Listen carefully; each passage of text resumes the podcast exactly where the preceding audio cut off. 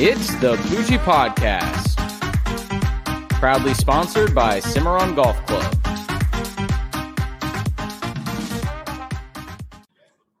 Carson Wentz. Big blockbuster trade in the world of the NFL. Uh, February, not typically a time we see many big moves in the NFL world, but who doesn't take NFL news when we can get it? And most recently, Carson Wentz traded it from the Philadelphia Eagles to the Indianapolis Colts. And before everyone tries to weigh in on it and say who won, who lost, let's just get one thing clear. Carson Wentz is not the quarterback he once was. He is a damaged player. He is an unsustainable player. I don't even know if he can stay healthy for a season. His shoulder's messed up. He's got issues all over the place, not only in the locker room, but on the field. He can't seem to get along with the coaching staff. So are the Colts coming out on top in this scenario? I, I don't think so at all, to be honest with you. Did they give up too much to get him? Jury is still out. Let's be real. This seems like one of those trades that it's going to take two or three years to really see who won or lost the trade, right? Eagles get a third round pick and a second round pick that could become one uh, first round pick and they lose a lot of his uh, salary cap, right? They shed the salary cap. That's what the biggest thing is with a lot of these trades. The Jaguars did it with Nick Foles. Now the Eagles are doing it with Carson Wentz. Did they maybe pull a Jaguar move and give a, a lackluster quarterback too much money? Absolutely. But are the Colts in position to take on that type of contract? No, not really. They are in position to win a championship. And when I look at it, Carson Wentz is not the type of quarterback that is going to be hoisting the Lombardi trophy anytime soon. Can I see him in a Colts jersey? Yeah. Would he look good in white and blue? Yeah. But this is no different than the Colts having Philip Rivers at 38 years old. I don't, they go out and get Carson Wentz. They're paying him all this money. They have him on the hook for so many years to me, it seems like they're too scared to maybe go uh, go after a rookie quarterback, which I think they maybe should do. Rather, they'd go after an established quarterback. And established, I use lightly because I typically use that term to, uh, I guess, describe a good quarterback. Where Carson Wentz is a a veteran quarterback, right?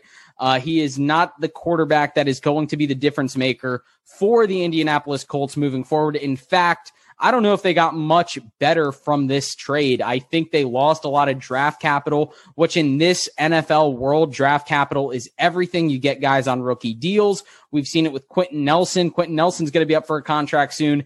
And the Colts go after a quarterback that had a hefty price tag lackluster talent on the field in recent years, and a quarterback that maybe they are putting all their chips on Frank Reich to right the ship. I don't think it's going to happen. I think this was an absolutely terrible decision by the Colts, but I love it as a Jaguar fan. I think the Colts uh, are, are going to struggle. I think he is not a great quarterback. He dealt with many issues offensively. He dealt with many issues in the coaching staff as well with the, the Eagles.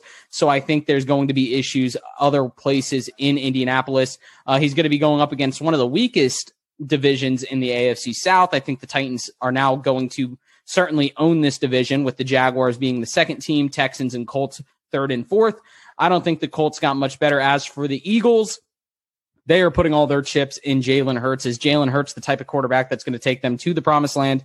I don't think so either. He went one and three as a starter. He's kind of a gimmicky quarterback. If you look at it, not much talent when it comes to throwing. He can hit wide open receivers sometimes, and it's going to take a perfect situation in Philadelphia for him to win. What's interesting is this was a roster three years ago that was prepared to be a Super Bowl roster for years to come. And man, oh man, did Philadelphia mismanage that situation. They are no longer in position to win a Super Bowl, no longer in position to compete in the playoffs.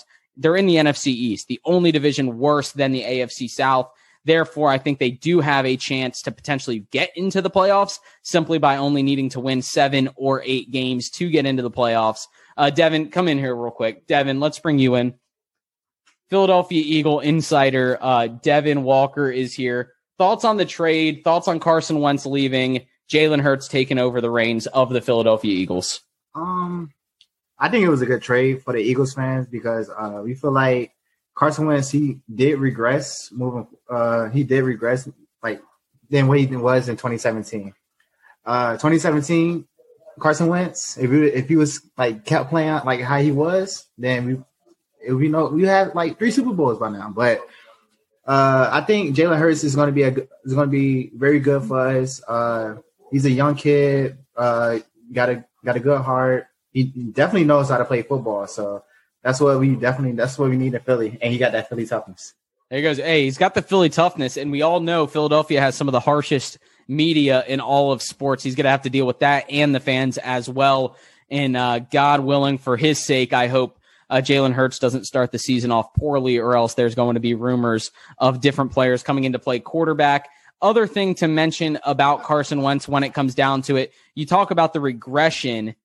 Is that something that he was never going to be able to come back from in Philadelphia? I think so. I think a lot of times in the age of social media, with the current landscape of the, the, the media in general, I think sometimes a change of scenery is what helps a lot of players. We've seen it all over the league, and I think that might be the one saving grace for uh, Carson Wentz going to Indianapolis, getting out of Philadelphia, kind of a fresh start. Not like he's getting drafted. He does have NFL experience, but it is time for him to move on. And the Eagles and Colts agreed on that. Frank Reich gets his quarterback back and let's see what he can do with a young team, a young, talented team, a better offensive line, and maybe a team that is more suitable for his weaknesses, right? When you look at a quarterback's weaknesses, you want to make sure the pieces around that person are going to build that person up, right? He kind of is fragile. He had 50 sacks last year, which is like NFL record. He missed four games. It was crazy, just numbers and all that shit. So craziness, craziness. But uh, you know, he's behind a better offensive line. He's got some pieces around him at the wide receiver and running back position.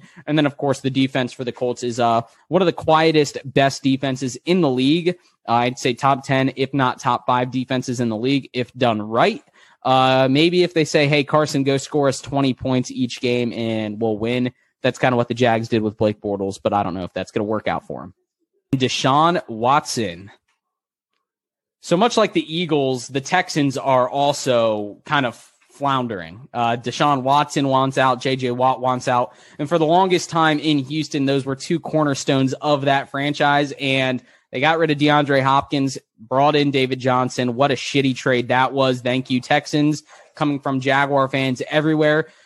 Deshaun Watson wants out. So now the whole topic is where does he fit best? And to be honest with you, Deshaun Watson's the type of quarterback that fits best anywhere outside of maybe three or four locations. You're looking at the Houston Texans, uh, kind of losing a lot of talent, obviously. The Kansas City Chiefs are maybe a team that to go after him, or definitely a team that to go after him. You're looking at the Green Bay Packers to go after him. Any team that already has a young or experienced quarterback already operating at a high level. So that leaves a lot of teams out there. So you look at cap space and you look at other pieces around him. I've seen his name tied a lot to the Carolina Panthers. I think this would be a really good fit for him. And like I said about Carson Wentz, I can see Deshaun Watson in a Carolina Panthers uniform. I've heard things about the New York Jets wanting Deshaun Watson as well. For Deshaun Watson's sake, the New York Jets are not the team for him to go and prosper. The New York Jets are a team that are rebuilding. You go there pretty much in place of them drafting a quarterback number two overall. That team no longer has draft capital to uh, build around you. So if you're Deshaun Watson and they say, yeah, come play in New York, going to trade a few draft picks for you. How does that make you feel as a quarterback? Not very good, I wouldn't imagine. You want draft capital. That way the team can build around you. That was his problem in Houston. He wasn't too confident the team would be building around him. And that proved so. We've seen team regression from Deshaun Watson while he has performed at a high level. So a third team you look at is the Miami Dolphins. We've talked about it previously here on the Poojie podcast. The Miami Dolphins would be a good fit. The Dolphins can send Tua to, to Houston and uh, maybe a draft pick or two, but I think you bring Deshaun Watson in both a minority GM and head coach there in Miami. I think this would be a great fit for him from that stance, uh, kind of taking a stance on minority majority team within the NFL. I think that would be a great move for Deshaun Watson going to Miami. Great weather as well. No dome. Uh, like they had in Houston, but hey, don't really need it too often in Miami. You got great weather down there, 11 out of the 12 months of the year. Miami Dolphins is a great fit. So I'm looking at Carolina, I'm looking at New York Jets, and I'm looking at the Dolphins. I think Dolphins and the Carolina Panthers are the best fit from him for him based on the pieces that they already have in place. And I guess not having to give up too much draft capital. When you're Deshaun Watson, like I said, you want to make sure the team you go to has draft capital to build young talent around you. Both those teams have that draft capital. Trevor Lawrence it's draft season anytime after the Super Bowl. It is draft season in the NFL, and I am sick and tired of these analysts and these talking heads and these journalists trying to paint us this pretty picture as to why Trevor Lawrence is not the number one quarterback in this draft. In fact, earlier today, I heard Ryan Clark talking about, oh, Trevor Lawrence isn't the guy because he lost to uh, Al- he lost to Alabama, he lost to Ohio State. Everybody loses to those programs. Why knock Trevor Lawrence for that? He's had like two losses in his whole career. One was to Alabama, national champions. One was to Ohio State, who went on to lose in the national championship. This is not Zach Wilson losing to Coastal Carolina on a teal field. This is in the biggest moments, losing big games against fantastic programs. Did he ever slip? No. Was there tight games? Yes. There's always going to be tight games, but he came out on top in those games. He's a proven winner, and he is by far the best quarterback in the draft from a mo- mobility standpoint, from a technical standpoint. He's got the mechanics to match it, the height to match it. He is the prototype quarterback. And of course, I'm extremely biased being a Jaguar fan, but the question keeps coming up. Does it frustrate Jags fans that other teams have Trevor Lawrence as the second quarterback to Zach Wilson? No, not really. Because if I was a team like the Jets or the Dolphins drafting behind the Jags, why would I grade the quarterback I'm not going to get higher than the quarterback I could potentially get, right? It's a feel good thing for your fans. You want to make sure Zach Wilson's graded higher than him. You want to make sure you're painting Justin Fields in a good light. And you want to make sure Trey Lance is getting enough credit as well. That way, when you draft those guys, your fan base is already built into the fact that that's the guy for your team. I don't have any problem with this whole grading system, whatever teams doing this and that. And I know there's professional scouts that go out and grade and do that. And I'd like to think that there's a little bit of bias taken out of it. But let's be real. There's not. These teams, they want to make sure the quarterback they're going out to get is ranked high enough within their organization for their fans to feel good about themselves when that player gets drafted. Justin Fields in no draft ever would be ranked second to guys like Zach Wilson out of BYU, Justin Fields, who's been a great quarterback at Ohio State, and Trey Lance out of North Dakota State. It's there's three months between the Super Bowl, or really two months between the Super Bowl and the draft. This is strictly journalism. This is strictly made for television type shit. And I'm tired of it. However, because I understand it has to be done, it will be done. Trevor Lawrence is without a doubt the number one quarterback in this draft, and no one should question that. Ben Roethlisberger. So, what is the future of Big Ben in Pittsburgh? It doesn't look bright. It does not look bright. Anytime you have a player coming out sacrificing his own salary, that's not a hot start. The team has not committed to him long term. $42.1 million, uh, $42.1 million salary cap hit for a guy that is on his last leg, literally on his last leg. He cannot stay healthy is not the type of situation you want to put your team in. Pouncey just retired. The uh, the Steelers seem to be more concerned about social media than the product on the field. And Big Ben, I don't think wants any part of that. Does he want to stay in Pittsburgh? Yeah, maybe he has a little bit of a complacency complex with him right now since he's been there his whole career. Does he want to go somewhere else? I don't know. I can't answer that. I can't call him. I can't text him. But what I do know is that at the end of the day, the best interest of the Pittsburgh Steelers is to get rid of Big Ben. Is he a good player? Yes. Is he a 10 win quarterback? Yes. But is he the quarterback that the Pittsburgh Steelers can say this is the guy that's going to take us to the Super Bowl now? I don't think so. You know, he had a few good years there where he was, uh, actually more than a few good years. He had about seven or eight years where he was dominating the AFC. He was up there with Peyton Manning. He was up there with Tom Brady. And it was always those three quarterbacks that were representing the AFC in the Super Bowl outside of Joe Flacco and the Ravens. Big Ben was a great quarterback. He is not going to turn into Tom Brady at 40 years old. He is only going to regress further from here. So if I'm the Pittsburgh Steelers, I'm saying, hey, let's trade you. Let's cut you unless he's willing to restructure his contract in a way that makes it as is as if he is being signed as a veteran quarterback backup. He will be starting, but for his salary cap of $42.1 million for that type of hit, you need to expect 13 or 14 wins out of Big Ben. And I simply do not see that happening for the Pittsburgh Steelers. Future for Big Ben is not looking bright in Pittsburgh at all. Where will he go? That's the next question. Will he retire? Possibly. But I think uh, at this moment, it's the best interest of both parties to part ways, see where he can go as a veteran, See what Pittsburgh can do. I don't think Mason Rudolph is the answer there. Maybe pick up Mac Jones, maybe pick up Kyle Trask and start building around a younger quarterback. Sometimes you just got to say, hell, it's time to move on from what we've known forever. So that might be what Pittsburgh's going to do. Tim Tebow.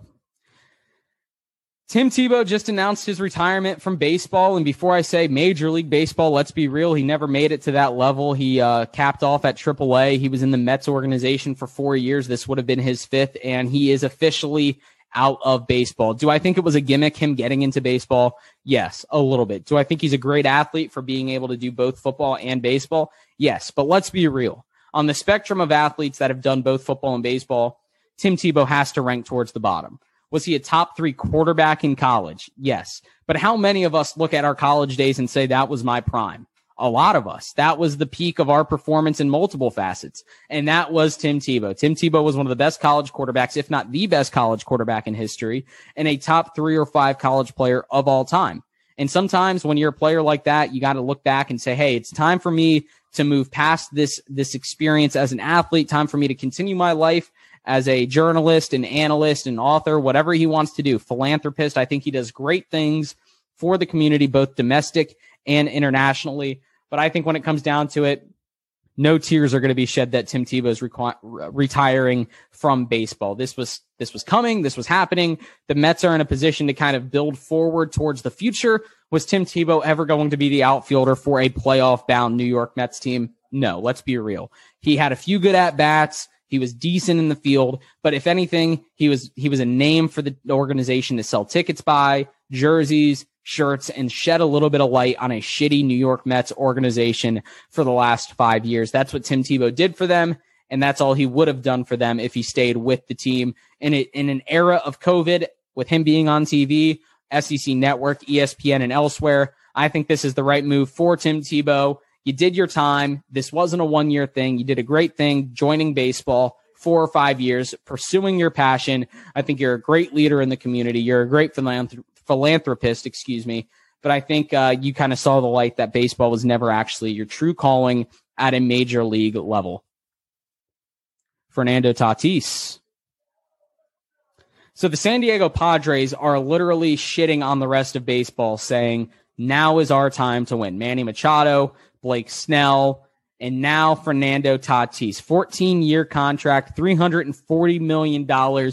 Absolutely absurd. So I want to use this time to tell anyone out there if you feel bad for any upper management, any owner in any sport, anywhere that makes money off of TV revenue, gate receipts, or merchandise, stop feeling sorry. These owners can deal with not having fans, and this is the reason why in an, in an era where so many people all over the country are struggling to make ends meet, the San Diego Padres pull out their checkbook and write Fernando Tatis a $340 million contract over 14 years and laugh in the face of the MLB. The MLB has a sa- soft salary cap no penal, uh, penalty for going over it outside of paying some luxury taxes.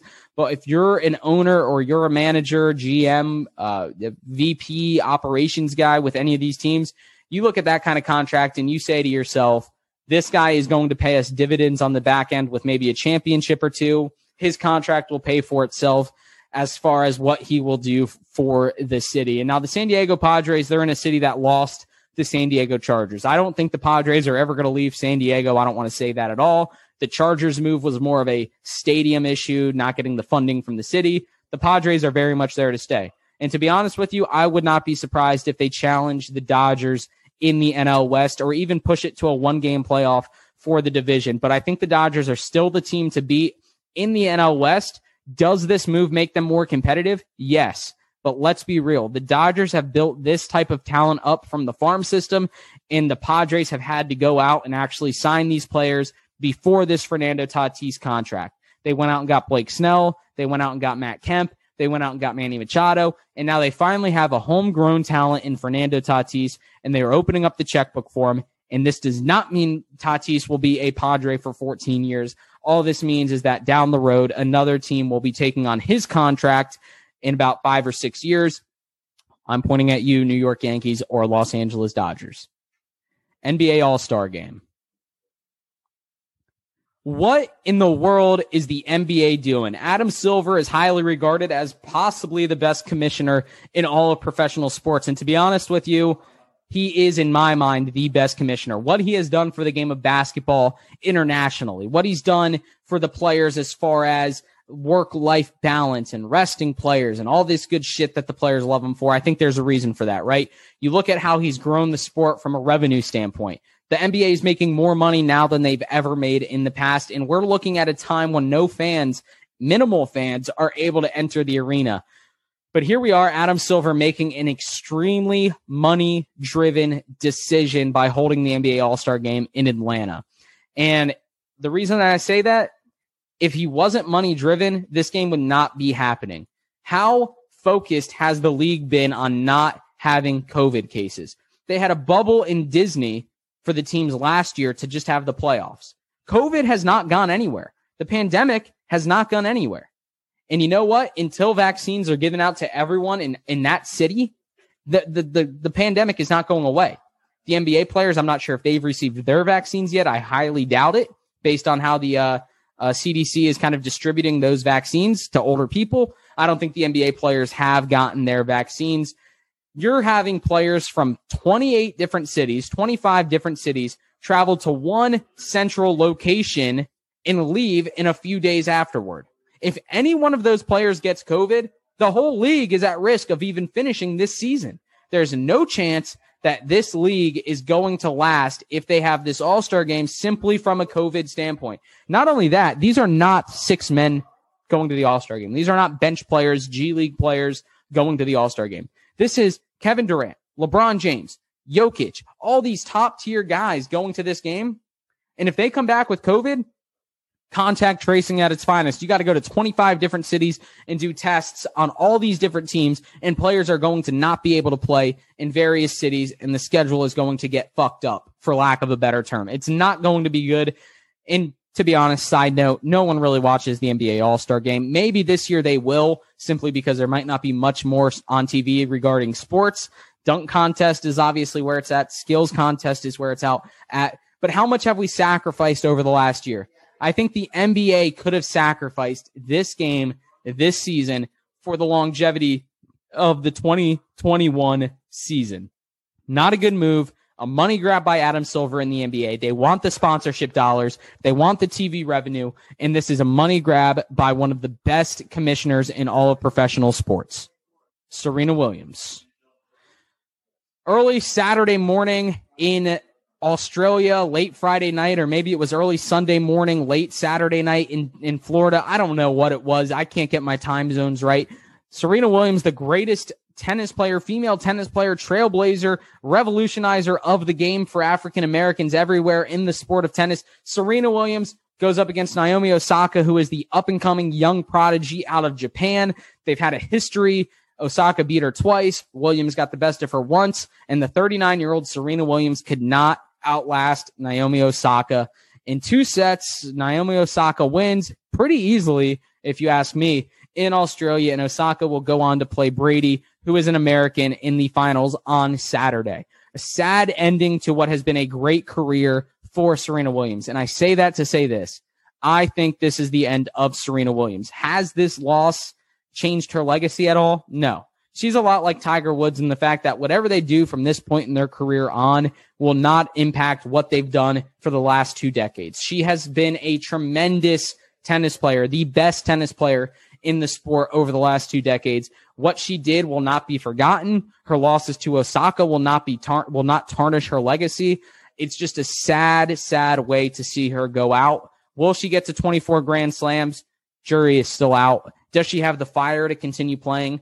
I don't think so. I think she had a little bit of juice left in the tank. That's what we've seen from her over the last year since she's had her child. But I think now might be the time for her to hang up the racket, put those tennis shoes away, become a mother, full time mother, focus on her family. And I think that's coming from her mind, not my mouth. I think that's what's going on for Serena Williams. But she is a very good ambassador for the sport. She got me to tune in and watch that match. As bad as it was, I watched the whole match and it was not Osaka drawing me to the TV. It was Serena Williams, who has been a star in tennis for the last two decades. Farewell to Serena Williams. How can I be the man when you're the man? How can I be the man when you're the man? How can I be the man when you're the man?